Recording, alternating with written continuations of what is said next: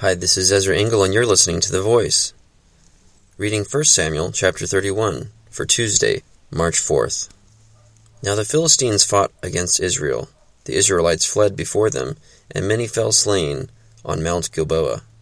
The Philistines pressed hard after Saul and his sons, and they killed his sons Jonathan, Abinadab, and Malchishua. The fighting grew fierce around Saul, and when the archers overtook him, they wounded him critically. Saul said to his armor bearer, Draw your sword and run me through, or these uncircumcised fellows will come and run me through and abuse me. But his armor bearer was terrified and would not do it. So Saul took his own sword and fell on it. When the armor bearer saw that Saul was dead, he too fell on his sword and died with him. So Saul and his three sons, and his armor bearer, and all his men died together that same day. When the Israelites along the valley and those across the Jordan saw that the Israelite army had fled, and that Saul and his sons had died, they abandoned their towns and fled, and the Philistines came and occupied them. The next day, when the Philistines came to strip the dead, they found Saul and his three sons fallen on Mount Gilboa.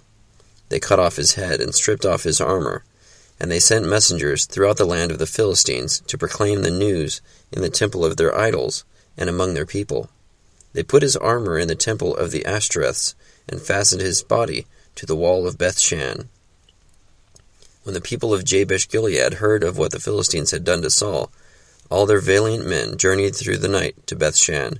They took down the bodies of Saul and his sons from the wall of Bethshan and went to Jabesh, where they burned them.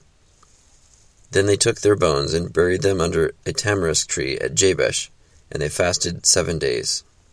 1 Samuel chapter 31. So Saul finally dies.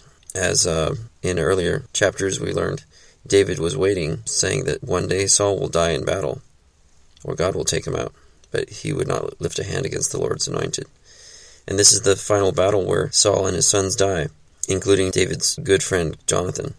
And Saul would rather be killed by his armor bearer than by the Philistines, who would also abuse him. But his armor bearer would not do it. He was afraid. So Saul committed suicide by falling on his sword.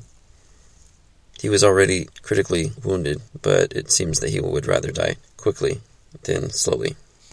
And once he was dead, everybody that remained alive scattered, and the Philistines settled in their towns. Thanks for listening to The Voice.